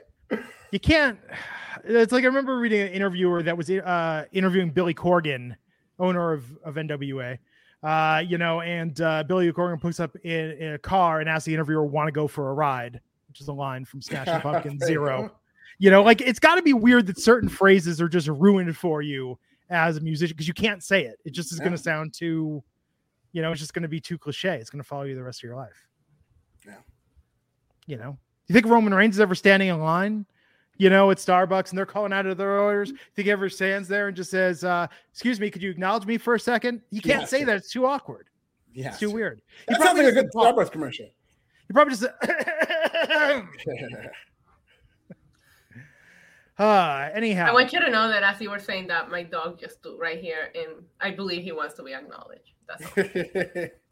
My cat Simon's that way. Simon, Simon just meows, and that's really what he wants. He wants me to lift him up like a little baby and pet him and tell him he's the best cat on earth. But that's what he's meowing. He's saying, acknowledge me. Um, so last week we had Liv versus Sasha. Tonight, Naomi versus Rhea Oh my God. Ripley. this was awesome.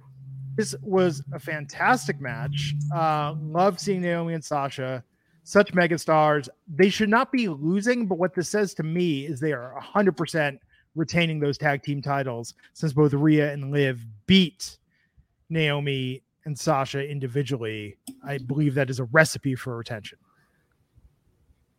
Yeah, I thought they did a good job with this match because you don't want to see them lose, but at the same time, we are all behind this. Let's make Rhea Ripley amazing again. And, and you are slowly building Rhea Ripley back to what she used to be. And Naomi just keeps putting just bangers against anybody you put her in there with. And, and it needs to be talked about. Like every match that I see Naomi do recently, especially since that main event against Charlotte, is just being a must watch. You have to sit down and pay attention because she's just putting on some incredible matches. So I really am happy for these women making these tag team titles important for once. Yeah, yeah. Naomi's on a heater for sure. And I, I like this match. And they're definitely going to lose because like, the plan just seems for weeks that they're going to break up Rhea and Liv. Yeah, and Liv. Rhea's That's the gonna build. Beat that crap out of Liv Morgan and probably join Edge and Damian Priest. And maybe the group picks up some steam once that happens. You know, I actually think Liv would be a really cool addition to that group, but Liv's such a baby face that would never work. But Rhea needs to be a heel. Rhea was never really a heel. I would like to see a real Rhea heel run. Yeah, and Rhea is more of that zeitgeist, the occult with all the tattoos and the piercings. And her and Damian Priest are good friends in real life too. Yeah, I think if she's gonna join the cult, like she needs to. It threw me off today that her nails were long and pink. Compared to her look. Mm. So she needs to go to short black nails when she joins the call. Just a fashion advice. And and their their talk show segment could be called the Hot Topic. Oh, there you go. I don't know if the young the young, young bucks are probably like that, you know, sell yeah. some t-shirts. Yep. uh, no, this was a fantastic match. I mean, look, Naomi and Sasha, top of their game right now. They both both yep. women deserve to be holding single championships, but as a tag team, they just can't miss. This was a really good match tonight. Rhea has always been phenomenal. She just doesn't get the right material. I thought this was good tonight. I thought her winning uh, worked, but yeah, like Naomi and Sasha should retain those titles. And, and it's a low bar, but Sasha Banks is now part of the two best women's tag teams in the history of this division, you could argue, with Bayley and then now with Naomi, which they're actually giving them a real push. So they're good for Sasha Banks. Yeah, this was good. Uh, I saw more about the the fallout from Madcap Moss and Baron Corbin. We saw Drew Gulak backstage. was this just for tonight? Is he really trying to transition to a backstage role, or is this just a setup for why they could have him tap out to Charlotte tonight? I think they're setting him up for a backstage role. And regardless of what this was, this is garbage. I hate this decision. And when we talk about this segment, well, you know, I'll get into it. This is absolute trash. I mean, Drew what if he starts doing PowerPoint presentations before yes. every interview, showing the research that he did on the person he's about to do. Drew, I mean, that gimmick still has so much life in it. And and they use him like this in the new 2K game. Like he's the one that does the tutorial. There's uh, multiple storylines where Drew's going to coach you and put you through challenges. Drew should have these projects. He should be the guy that shines up the superstar, gets them to the winning thing, and then they have a fallout. You could repeat that storyline with Drew five or six times and it wouldn't get old or tired because he's so goddamn good. Yeah. And I hate that this is where he's at. I mean, maybe commentary if you're switch or something, but I think he's such a dynamic personality. He's made like the dumbest stuff work. When you think about what he was doing with the no fly zone and no chance, the no chance thing is the most brilliant play on WWE terminology, I think, ever since probably get the F out. Even though I did um, make that um, joke five years before, but yes, it was a funny joke. It was good. But it was but I'm saying like, but for WWE, that's clever. WWE is not clever. Definitely, yeah, yeah. Like that by their standards, that by their standards was, you know, Bill. And I just thought I've been a fan of Drew Gulak. One of the hardest I think I've ever laughed watching wrestling is when he was doing those powerpoints and you saw the screen. It was like slide one of ninety six, and it's like the idea is that he's going to go through all ninety six yeah. of these slides. Like that's hilarious. Microsoft was retweeting him in WWE yeah. during that era. He was so over, and um, I hope this isn't like, uh, oh, what do we do with Drew? And then he's on his way out because I mean, but that being said, this guy, man he could be a megastar in AEW. He could actually boost Impact's ratings if they let him fully run with his creativity. He'd be an asset to any company. So I hope he's not really on the way out. But yeah, this interview with Madcap Moss was whatever. Uh, but then we had uh, Madcap Moss versus Humberto. Tonight, Madcap getting the win. Alfred, Madcap Moss, America's sweetheart. Are you falling in love with him? Yes, I, I know. I've been in love with him since before he even turned babyface. I think that they're really going to give this guy a actual push. If you saw how they were booking him and how Humberto was just bumping like crazy for this guy, like doing flips off of every bump, they really want to make this guy look like a powerhouse. They got to get him away from that gimmick and this gear and just have him be a real person. But I think this Madcap Moss thing is going to end up working. So you don't have a long list of things that turn you on about Roman Reigns, but you're gonna say you're in love with Madcap Moss? Love those quads. Uh, love the calves. He shows off a lot of legs. Got a great chest. Got nice I, I agree with that. Madcap Moss is a very handsome man. He reminds me of Shia LaBeouf, but better looking. Yes, that's what he looks like. Uh, which I believe has both helped him and hurt him through his career. But uh, he. I feel like you're both bots. Like I, I seriously like I'm podcasting with bots, and I'm gonna have to speak to Raj about this. No, and but Alfred, you're right. Like physique, I'm I'm not the biggest physique guy, but when there's someone like him or Finn Balor or what Jinder Mahal did a few years ago, there are times when you look at a wrestler and you go, okay, I'm not a guy who thinks physique is everything, but you look at their commitment to their form and his commit like his he is probably in the top five percentile of wrestlers on the roster who have committed to having the most shredded physique available, and they gave yeah. him like the dumbest gimmick. Yeah, that in no true. way, shape, or form. Because he could be out there with like a propeller beanie and a bow tie, and he doesn't need to look as good as he looks. Like he looks a million times better than this gimmick. Well, I think that putting his butt on the kiss cam and, and everybody tweeting it all over my timeline just completely put me off of this. But I will agree with Alfred. Humbert, Humberto, Humberto, because we don't pronounce the H. Just FYI, Yes. everybody, don't say Humberto. But Humberto. um, Humberto. Humberto. oh, listen, wait till we get to Raquel pronouncing her name. We'll talk about that. but um, he was bumping. Like he really made Madcap look like a million bucks tonight. It takes two to tango, and but I just can't. I I am not invested in this. Haven't been since they got together. I like the jokes, but You I- like I the need- joke. The jokes were the one part that was working I, for. I, I liked it when he when he impersonated Drew McIntyre. Like I I pop for it. I can't help it. But they need to do something else to to be able to like get me invested into his character right now. Yeah. Yeah. Maybe it's not him. Maybe it's the Lotharios that are taking me off here. No, it's the character. They, they've, they've got to get this is not something that can be, if they're really going to push this guy, it's not going to go to the top of Madcap Moss. Right. Yes. The Lethal Lovers, named so because they love the Lethal Weapon series. They're the biggest fans. DJ Lethal, huge fans of him as well. He was in House of Pain, then he joined Limp Bizkit. Can't get enough. The Lethal Lovers, Los Lotharios. Well, they're fighting now. They're the latest team that's probably going to break up. Yeah, I can't wait. There is a good five bucks in that feud. Yeah, if that. Yeah. It's tough. They're good looking guys. They're charismatic. This mm-hmm. gimmick, this is this is a this is a C level gimmick from 1987. Forever Menudo rejects, and you know it, Glenn. You know it. Yeah. I think Umberto could be in O Town. No. Is that a compliment? I know I'm saying like he couldn't be in now. Granted, okay, Menudo. Remember, okay, look. Do we need to talk about go members of Menudo? Remember Puerto Rican Greg Brady from Menudo, whose name is escaping Yeah. me at the moment. Like Menudo was not always, you know, the Jordan Knights of the world, not always the heartthrob. Not everyone was a young mm-hmm. Ricky Martin, is what I'm saying. Listen, you brought out you brought up O Town, and I just want to give a very very special shout out to Alexa Bliss because she recently got married, Oh, and she put Ashley Parker Angel on her story, former O Town member who ended up having his own reality show and Yes. His own Yes. album. Great reality show. He, he's looking fine now. There. Okay, and can I I- forgot about him. And then Alexa Bliss put him in the story. I'm like, oh my god, I remember him. The soundtrack to my life was one of my favorite albums. Let me go Okay, check out his Instagram. favorite Bro.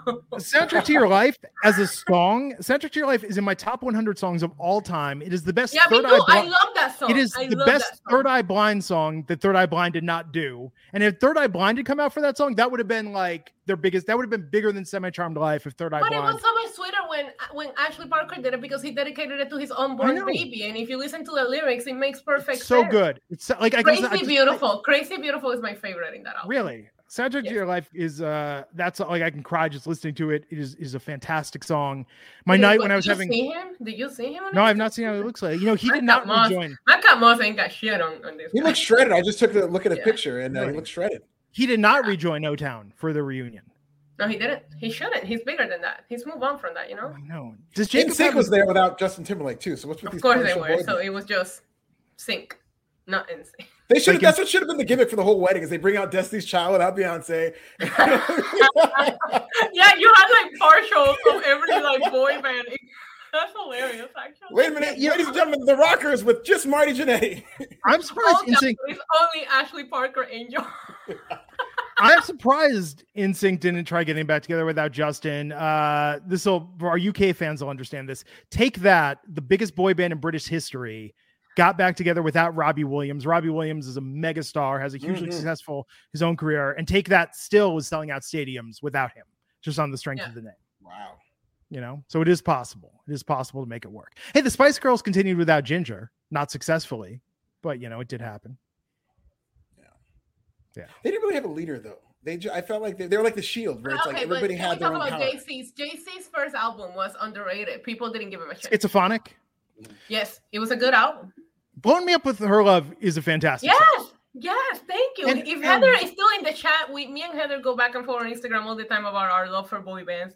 We we talked about that recently. here's what I want to know. Why don't more groups aside from Missy Elliott and JC Chasez include drum lines and marching bands in their music? Oh my god! Now you got me I back agree. to the Bianca entrance. at Yeah, yeah. It was yes, so beautiful. so good. So good. I'd love to see that. All of You this, know, how did we end up here?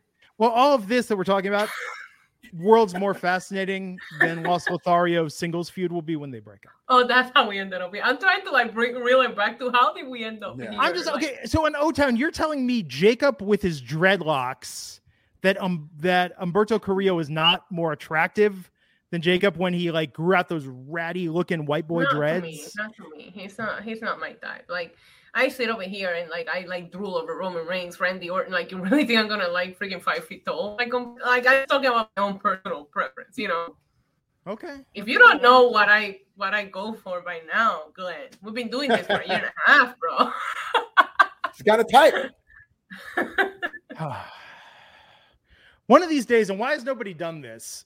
I've thought about I'm going to find an AI simulator or maybe someone on Fiverr and Photoshop and put together all the different parts to have a physical manifestation of the girl they describe in the O Town's Liquid Dreams. you know, Because today they gave us a roadmap. like I got like a, this like the history of AA, AI companions, and I actually watched it. It was like a really good documentary, and I don't know Oh, why that showed up on my recommended, but I thought of Tony Khan. Maybe that's the documentary that he talked about, like the, Yeah, study, there you go. the independent study. I will say one thing though, for for the record, I do love Bad Bunny, and he's very small and scrawny. So Oh wow. I mean, and yeah, I guess that would be the opposite of Roman Reigns. Neo Akira saying I feel like Sugar Ray should be in there. Sugar Ray is touring with O Town this summer. yeah, It's really just Mark McGrath, though. It's not actually all of Sugar Ray. He was so good on Celebrity Big Brother, though. I liked him. I got Yeah, he's to know very like, the good whole player. different side of Mark McGrath. Yeah, he, he was. All time uh, Celebrity Jeopardy record holder for performance on the show. Ooh. Um, so rock and roll Jeopardy, rather. Uh, so let's talk about Drew Gulak interviewing Charlotte Flair and ending with uh, so it's gonna be an I quit match at Backlash and Gulak tapping out of the figure eight tonight. I hated this. This is like such an insult to our intelligence in terms of like Gulak just a year ago was this grappling technician, and that's what he's pretty much known for in his gimmick is that he's this guy who knows holds, and then he can't get out of a figure four with Charlotte Flair. Because as a as an interview, he just loses all of his powers. He's not a wrestler anymore. He just doesn't know what he's doing. It's, it's ridiculous. It's very insulting to my intelligence. It's a waste of Drew Gulak. I hated everything about this. I am not uh, opposed to Drew Gulak going the route of being an interviewer because this is something that could get him over. And I think it still will get him over to a degree because he's got great facials. He's got those kind of a puppy dog face and he knows how to get sympathy. And you could do this to build him up as a wrestler against other like male wrestlers or whatnot, but just using Right. here as a throwaway, I thought was garbage. And I was just like, this is fake wrestling. This is stupid. If I was watching this with somebody who didn't watch wrestling, they think this is the stupidest thing ever. I do watch wrestling and I think this is the stupidest thing ever. See, Alfred, to your point, like before it got to where it got, I think that you could really push this if you do it the serious way, not just feeding to Charlotte. Because I hate the backstage interviewers asking the stupidest freaking questions. Like, why don't you ask what we really want to hear? Which he did. He was doing that. He started Yeah. like, you know, interrogating her about the tap out at WrestleMania. And I'm like, I could get behind the gimmick up to that point until Charlotte snapped.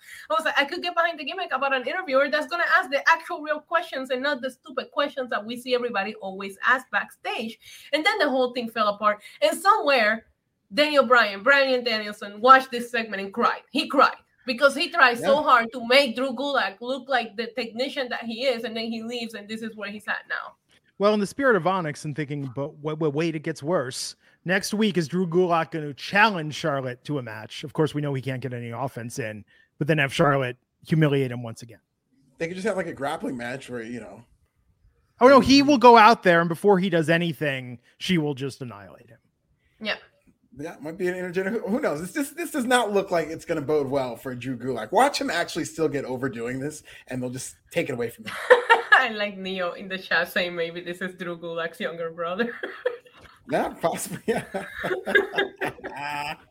You know what I would love to see if Drew leaves WWE, I would love for him to pair up with Enzo again and like manage Enzo and like manage Enzo's comeback through and I have forgotten. I have forgotten about that pairing you just like Yeah. made me go. Me "Oh, too." I forgot about that.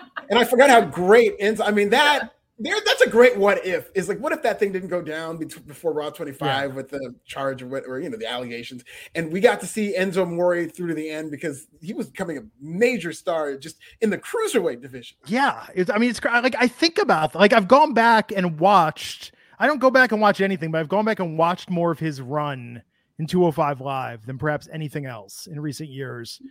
I mean, just like a phenomenal bright spot.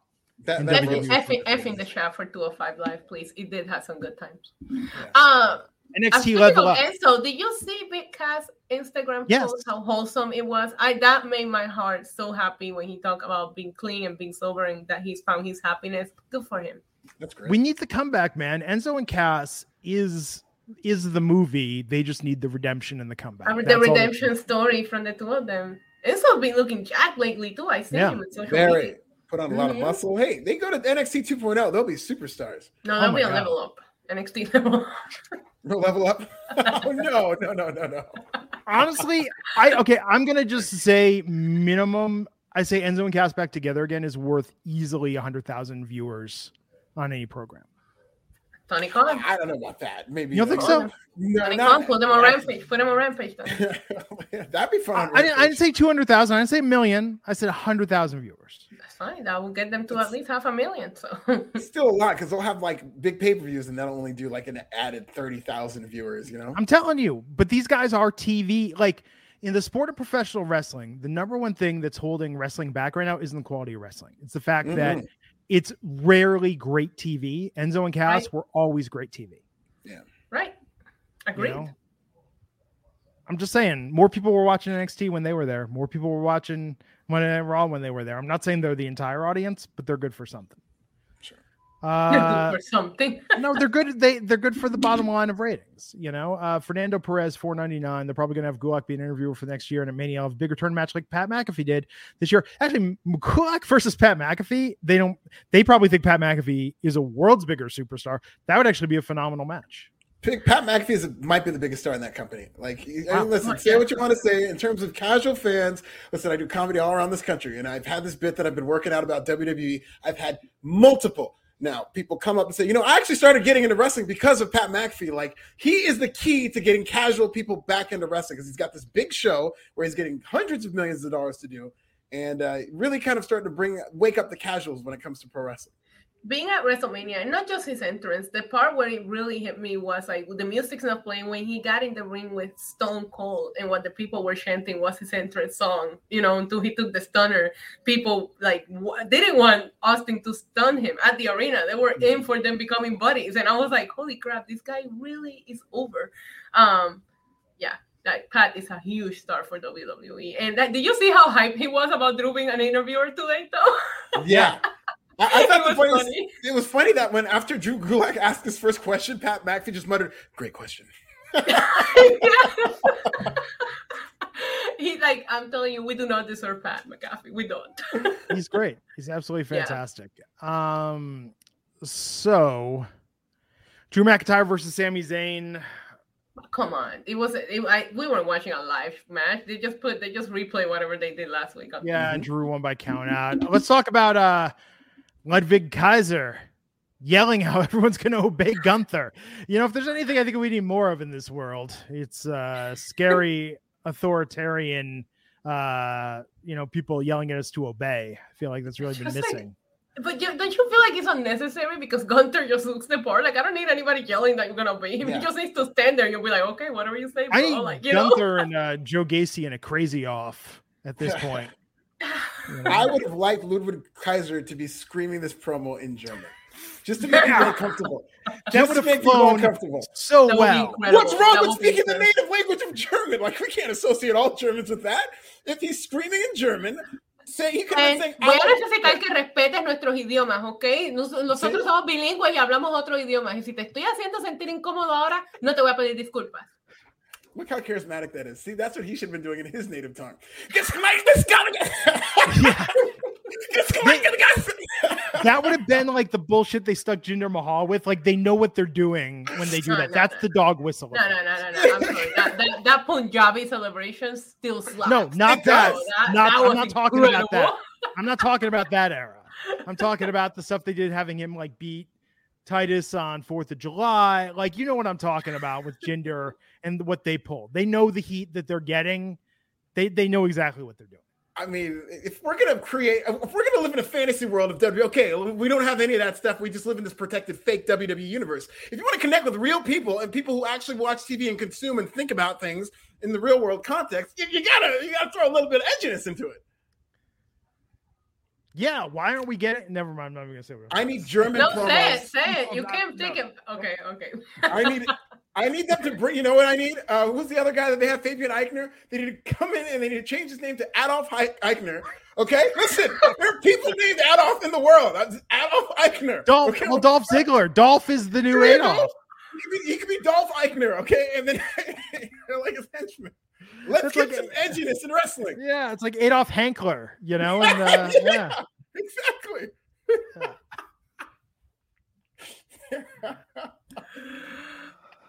Oh man, I thought we were gonna be more tame today because we started earlier, but apparently not.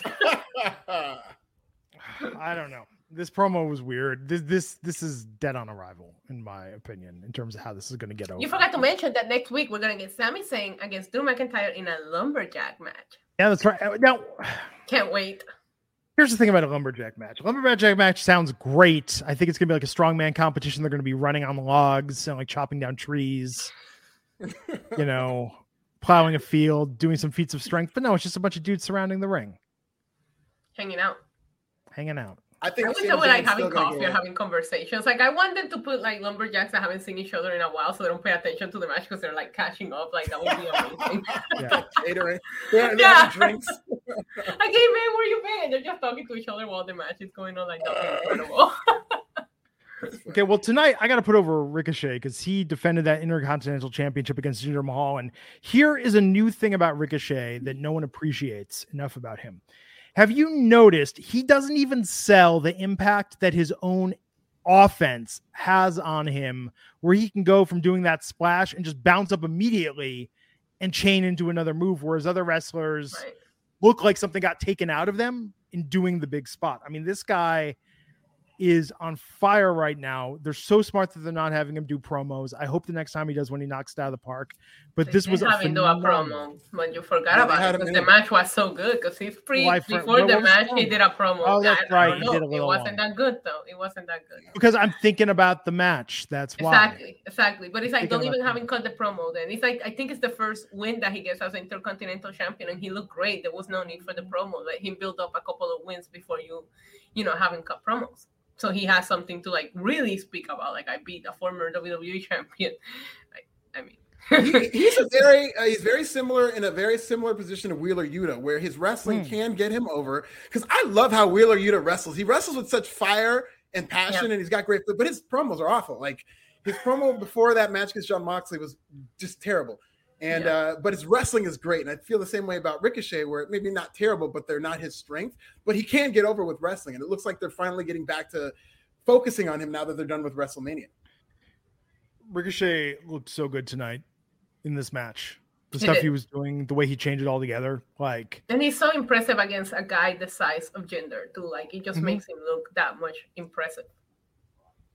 When they said uh, Shanky had nine feet of reach, my first thought that popped into my head was I was like, oh, you know, he he loads up those top shelves because he can he can reach that high. Yeah, yeah.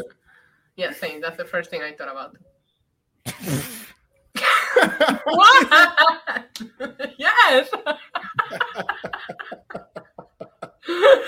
you know, I just agree with my podcast co-host here. Come on.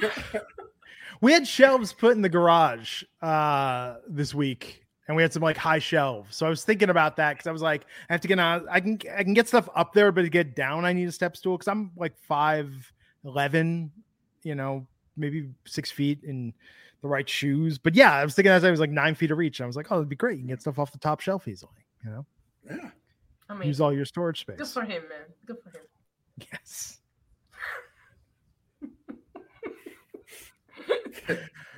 um. So, Ricochet won that defense tonight. Butch ran off in a huff. The newsies might be Butch. breaking up. What did I you want say? like I want you to get really close up to the mic and just say his name. Yeah. Where. Where's your ASMR Butch. channel we discussed, Issa? Where you're just gonna I'm gonna start it next week. Next week. I, I've been busy Butch. this week, but next week. Look at oh, amazing. Butch. Butch. It's like an ASMR. Yeah, that's what I'm saying. That's why Issa needs to Oh, do the that's what you're channel, just saying That's right. wrestlers' names, just wrestlers' names, slowly with with the Well, that's not natural seductive flair. Because Let me Because try one. Let me try one. Adolf Aichner. Yeah.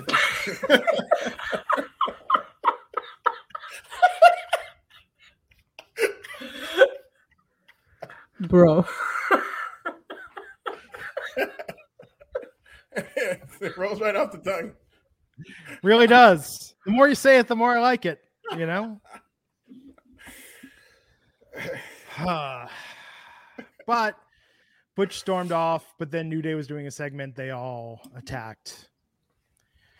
Look, here's the thing. I pop for this every time, but I think they're running this John Cena ruthless aggression thing against Kurt Angle. I feel like they've now run this into the ground. Yeah, they need more clips. Yeah, like this is all we got. Yeah. Really? I think John Cena's going to come back to uh, lose to Cody, maybe. Not anytime soon. He's a very busy man. He got And also, sent, he got we- did sent away by the tribal chief. Let's not forget. Wait, did we cover uh, Butch protecting black women by attacking Xavier Woods? Because Xavier Woods made a GI Jane reference, and Butch That's was all over that, like faster than Will Smith got to Chris Rock. He didn't even he didn't sit back and laugh at it either. He just went right there. Butch is protecting his black women. Who was he talking about? The G? I thought they were making a reference about Butch and GI Jane. I didn't know who Possibly was the. there was a GI Jane refer- reference, and Butch was having none of it, and I think that was to protect Jada Pinkett Smith. When we is stand, okay? we stand Butch. We stand Butch here. Here's what I want to know: When did GI Jane become an insult? Because one, it's a pretty good movie. Two, Demi Moore was in amazing shape. She was a badass in that film. Like, I don't understand why that's a pejorative. It became an insult because Jada Pinkett Smith suffers from a hair loss condition. So that's the reason why she shaved her head. So, and she's been very vocal about it. It doesn't, it's not necessarily an insult per se, but to her, it was because of hmm. her medical condition. That's how she took it. That's not how he meant it. And uh, Right, Will agreed. Smith overreacted. I, I personally, let's not just be real. She's just trying to embarrass Will Smith more. But Yes, we'll she's ruining later. his career. She's ruining his Yeah, career. She's- one thousand percent. But that's not a conversation we need to get into now. He's ruining his career to save what's left of hers. All I'm going to say is Tales from the Crypt Demon Knight that she co-starred in is a fantastic film, and if you've not watched it recently, like that should have spawned multiple sequels. I hope she gets to make a sequel to that at some point. Such a good film. Billy Zane's in Just, it. just no, no, no, Glenn. Like I, I get where you're coming from because it was good, but just let her, let her stay over there in her little Facebook show, and let her like stay contained over there for now. Okay, great. Uh, speaking of John Cena, I finally watched Daddy's Home and Daddy's Home 2 last weekend.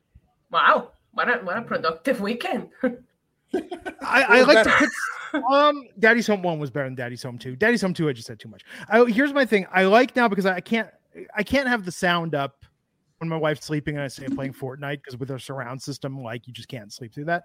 So and I can't really wear headphones easily and play Fortnite because I'm, I'm I don't like to talk while I game. So I just put movies on the iPad and I have the movie going on the iPad and kind of watch that while I'm playing Fortnite. You know what I'm gonna start doing? I'm gonna start taking a shot of alcohol every time Glenn flexes about his surround sound. So cheers. to you. It wasn't expensive. I'm just saying, like, and here, and this is what kills me about that. That's gonna be our drinking game.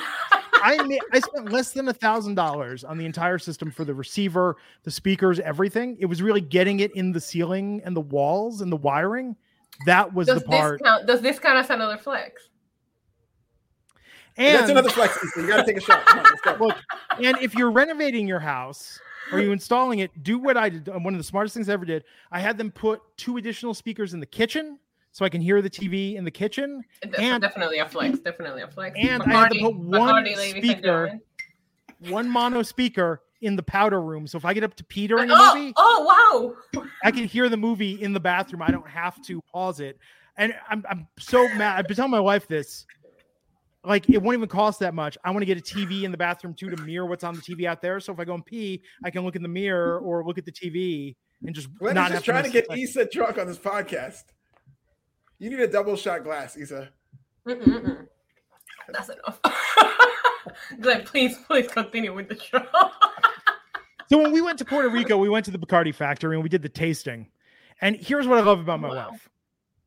If we go to a tasting and other people don't, because you know people go to tasting and they'll tap out and they'll tap out before you get to the expensive one. You go to a tasting and you always get the here's the basic one and here's this at the end. It's like here's the one that's five hundred dollars a bottle, the one that's fifty dollars a shot, and we're giving this to you. You get a lot of people by the end of that that are just like I can't drink anymore. my wife will keep Uh-oh. score, and after the dr- thing's over, when the people leave, she will uh-huh. go and just pound the expensive shots that other people left. Let me tell you something. When I growing up in Puerto Rico, we would go to the Bacardi factory. We will pay for the tasting, so we would get wasted before we went out clubbing because it was a Yeah. lot cheaper than Lot buying cheaper. alcohols at the club. So it was it was a win-win situation. You go to a Bacardi factory, have a nice tour, you get wasted, and then you go out clubbing. But there are always at least three or four of those fifty dollars shots that people leave in the tasting because they're Yeah. too like why let that go to waste? They're soft, soft. You don't do that. I'm gonna start taking That's shots right. every time Lisa Issa gives me one of these great life hacks. I'm gonna maybe that should be my new life series on YouTube. But this is why I'm miserable when I go on cruises because I end up getting seasick, so I have to take anti-nausea medicine, which means I can't drink, which is just like being sober on a cruise is not fun. Being seasick on a cruise is not fun. I don't know why we've gone on so many cruises. Like it's always kind of miserable. You're sober on a cruise? Well, because if I'm taking the the anti-seasick meds, you can't drink on those. Oh, I can't remember the last cruise I went in. Not because of time, because I was drunk the entire time. But I did learn that if you hear on the speakers, if they say Oscar, that's a code for somebody went overboard. Mm. Yeah, Oscar, O for overboard. Oscar. Yeah, Because yeah. that's like the military O, like it's kind of F is Foxtrot and stuff like that. right, right, right, right. That's that's the code. They have like certain codes for the things that they call.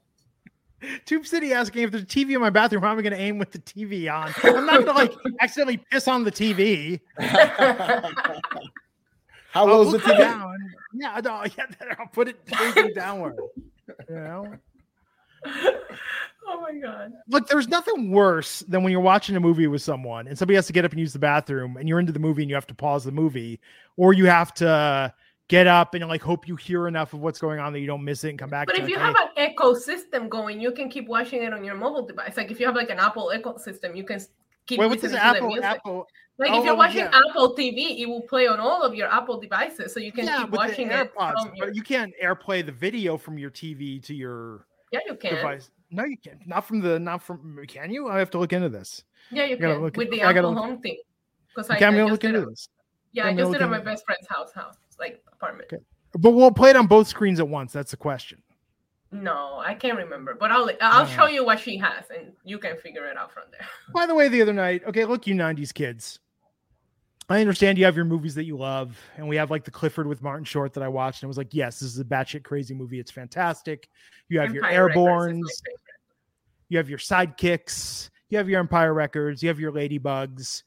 90s kids love this film, Captain Ron, with Martin Short and Kurt Russell. I put on Captain Ron the other night because I'm like, oh, I've always heard this talked about. I'm Gonna watch Captain Ron. It's gonna be great.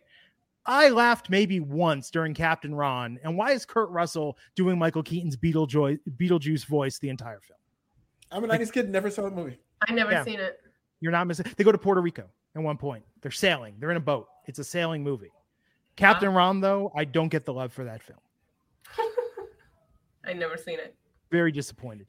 Ladybugs has been on cable a lot lately, though, and I have to admit, I've watched, I've rewatched multiple portions of Ladybugs. Hmm. Everyone's saying watch Goofy movie. I've heard Goofy movie. Powerline is the band in Great it, right? The. Goofy. Okay, I've, Should have won an Gonna- Oscar. okay, I will watch Goofy movie. This better not be a Captain Ron situation. At least should have won a Grammy. I'm not watching it. I'm gonna wait for Glenn to watch it, and he'll let me know if I need to watch it. I can just hear, by the way, during all this in the future, I could just hear in the future the angry comments just being typed while we're having this conversation. Yeah, because this podcast has been all over the place. Yes, People are no, like, this is a back to wrestling show. Why didn't they put Rampage? Why Rampage are you guys not? Why are you guys not reviewing the main event? Are we at the main event? Yeah, we're at the main. Jesus Christ, how is Are this going for an hour and a half? You didn't We're talk gonna- about. we're gonna get at the talk same about. time. Raquel, you didn't talk about Raquel Rodriguez going Raquel Rodriguez. Like, Yes. what was that? Like she was in a telenovela.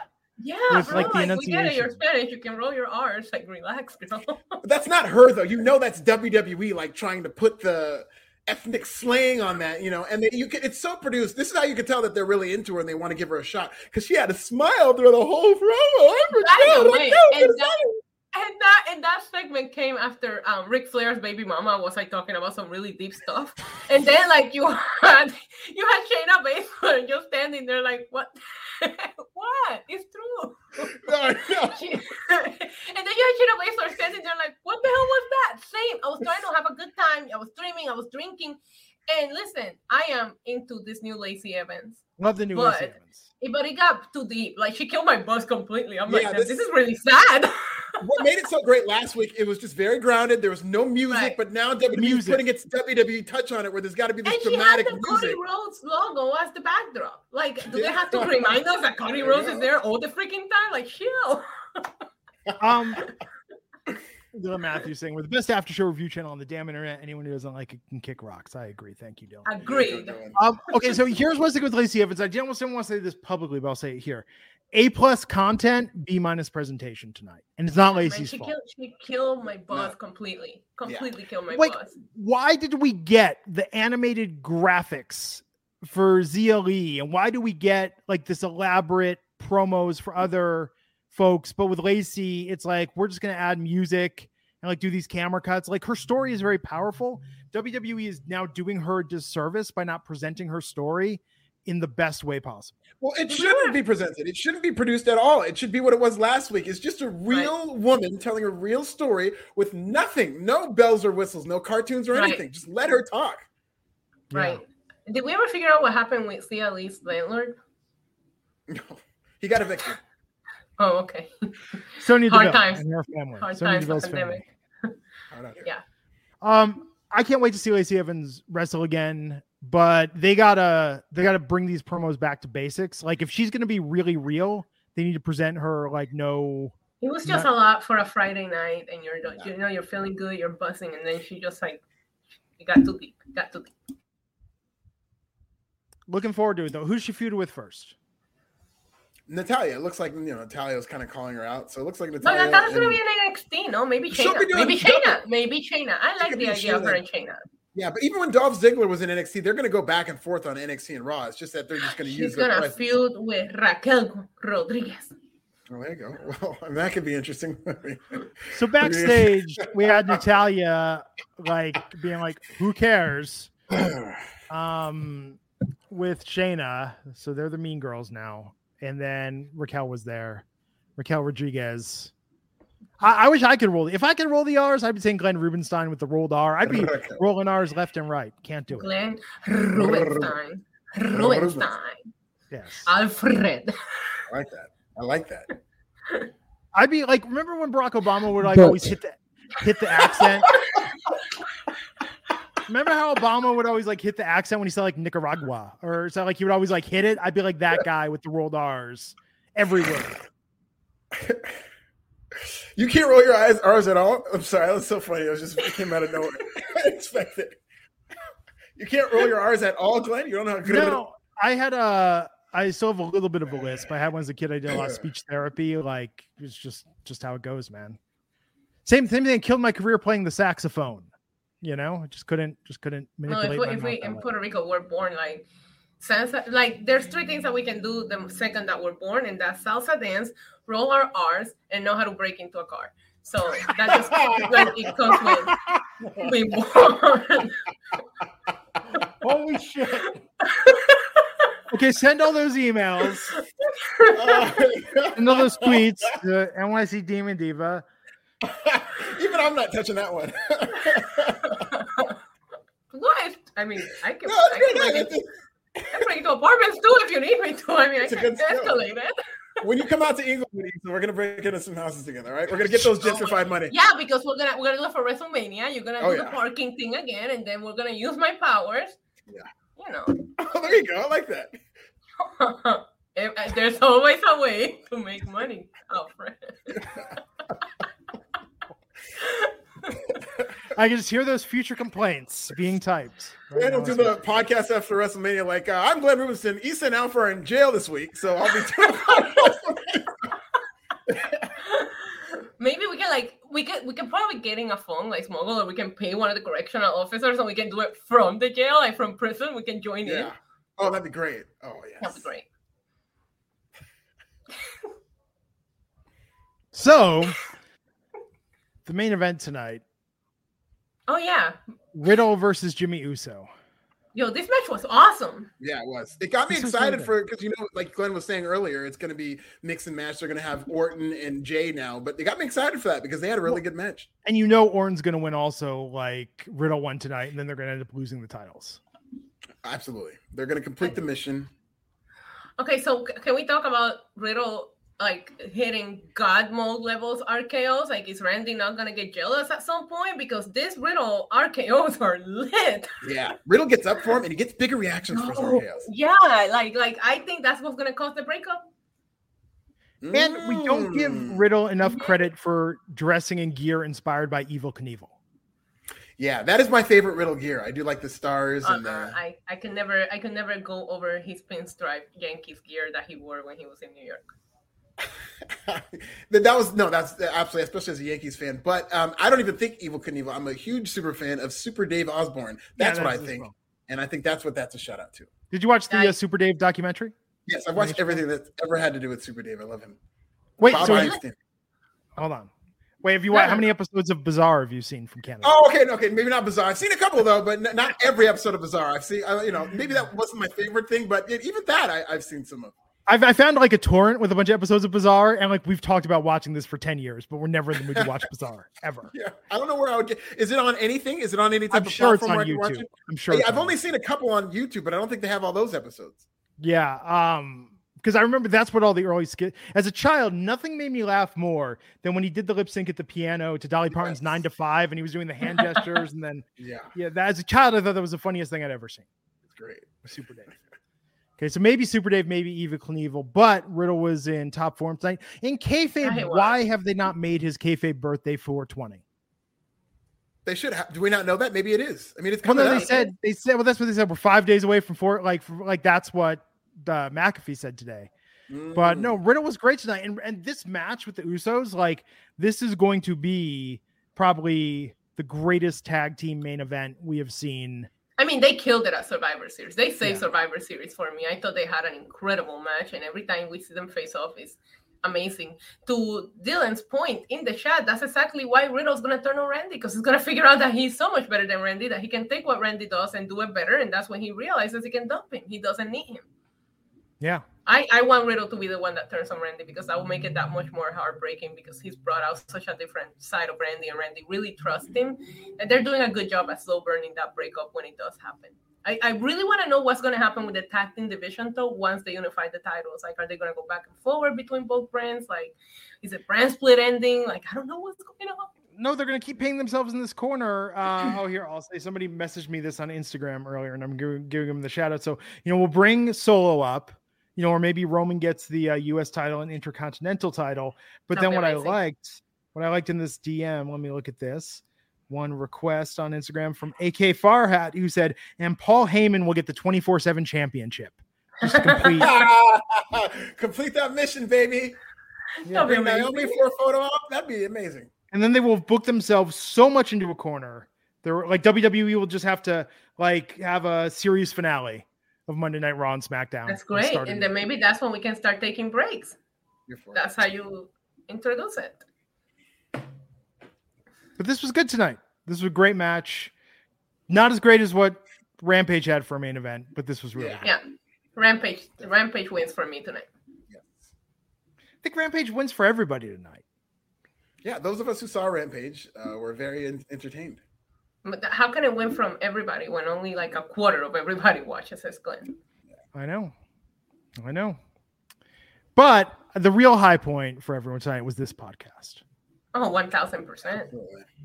This is a great podcast. well, especially while we were talking about wrestling. You know what's funny is that a lot of times you get done with this podcast, and I'm like, yeah, yeah, that was pretty good. It was pretty tight. Instead, I'm like, oh shit, we really went off the rails. So for me to finally say that, like for me to finally think that, like, holy shit, did we go Should we, should we warn Raj? No, We're gonna- I think we're okay. There's no edits that need to be made. I mean, maybe I should edit that one comment. Maybe you No, no, should no, make no. a donation to a charity of some sort. You know, um, I feel like we're, we're going to get off of this podcast the same time we usually would when Rampage That's true. at 8 o'clock. No, this is going to be like when Hank hosted the show the second time, Alfred, and he's going to have to send fruit baskets Yeah. and, you know, apology notes. One to Lionel Richie for every time he called him Little Richard. Little Richard. You know? You know? no more shot for me on air. I The most apologize, low but- key joke in there, though, was when he said, and you need to apologize to John, John Cusack for those comments you made about his sister. yeah. Like, 'cause you got to think about that for a second, and you go, okay, I get what they were going for with that. it's amazing. Yeah. Uh, okay. So that was tonight. We made it. Yay. What a mess.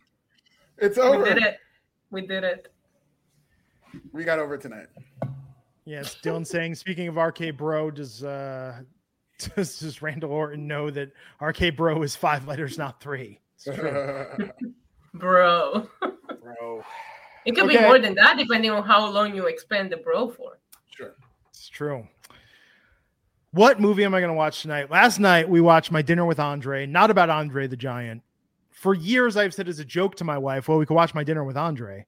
She called my bluff last night, and dear God, was that that movie? Have you seen My Dinner with Andre? Either of you? It is No. literally it's Wallace Shawn, the inconceivable guy from The Princess Bride, and his friend, and the movie is literally two hours of them going to dinner and having a conversation about nothing particularly all that interesting.